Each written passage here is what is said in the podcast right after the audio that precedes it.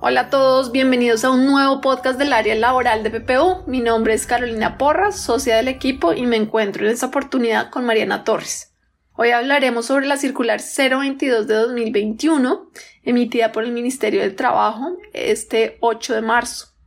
La circular emite instrucciones dirigidas a los empleadores relativas a la exigencia de la prueba del COVID-19 para la vinculación laboral. El Ministerio en esta circular inicia explicando que el derecho al trabajo se encuentra cimentado en el derecho a la igualdad, lo que genera inmediatamente una prohibición de cualquier acto discriminatorio. Es así como toda discriminación en el ámbito laboral, por razones específicamente de salud, afecta el derecho fundamental al trabajo y por tanto implica que el Estado debe intervenir de manera inmediata. El Ministerio también explica que los empleadores tienen el deber de proteger el derecho a la intimidad y a la privacidad de sus trabajadores, incluyendo los temas relacionados con la salud de los mismos.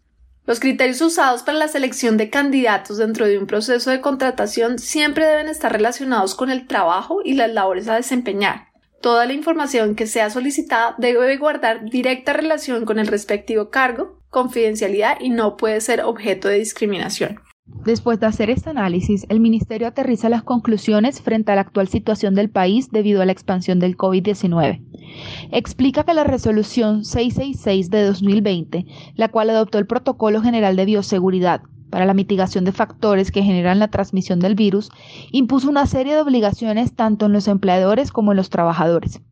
Es importante recordar que esta resolución fue recientemente modificada por la resolución 223 de 2021, exigiendo a cada sector, empresa y entidad realizar las adaptaciones de los protocolos de bioseguridad según sus actividades, definiendo las estrategias que garanticen distanciamiento físico y procesos de higiene y protección adecuados.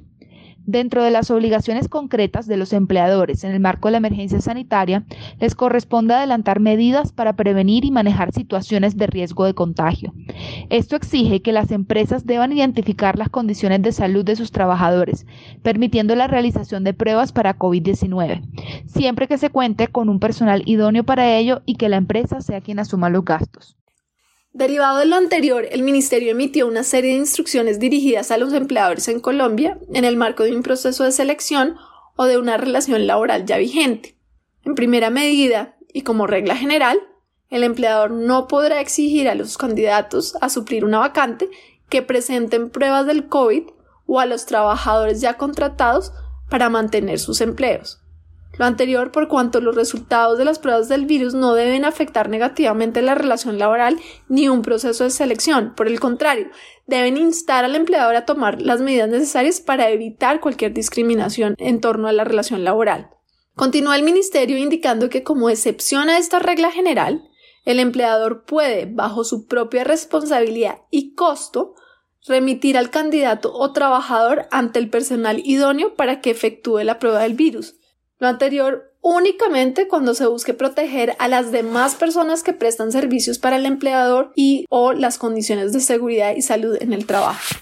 En términos prácticos, esto implica que existen dos requisitos para que el empleador pueda efectivamente exigir la prueba a un candidato o a un trabajador. Uno, que dicha prueba sea necesaria para proteger la salud de las demás personas y dos, que corra por cuenta de la empresa. Esto pareciera indicar que la excepción y la regla general son contradictorias, ya que en la mayoría de los casos será posible demostrar que la intención de practicar la prueba es detectar focos de contagio para así prevenir la expansión del virus. En cualquier caso, de existir un resultado positivo, la empresa se encuentra limitada al no poder usarlo como fundamento para decidir si contrata a un candidato o si termina el contrato de un trabajador. De lo contrario, la persona podría alegar que el examen fue usado con fines discriminatorios y en vulneración de sus derechos fundamentales, pudiendo para ello acudir a las autoridades buscando los correctivos necesarios. Adicionalmente, el Ministerio instruyó a los empleadores para que en caso de detectar contagios desplieguen y establezcan acciones, mecanismos y protocolos de bioseguridad que busquen proteger la vida y la salud de sus trabajadores. Es decir, deben ajustar las medidas de higiene y seguridad en el trabajo necesarias para con ello garantizar las condiciones seguras en el desarrollo de las actividades laborales de los sitios de trabajo. La prioridad sigue siendo entonces evitar la propagación del COVID-19. Esperamos que les haya parecido relevante y clara la información explicada en este podcast y que nos sigan acompañando en próximas oportunidades.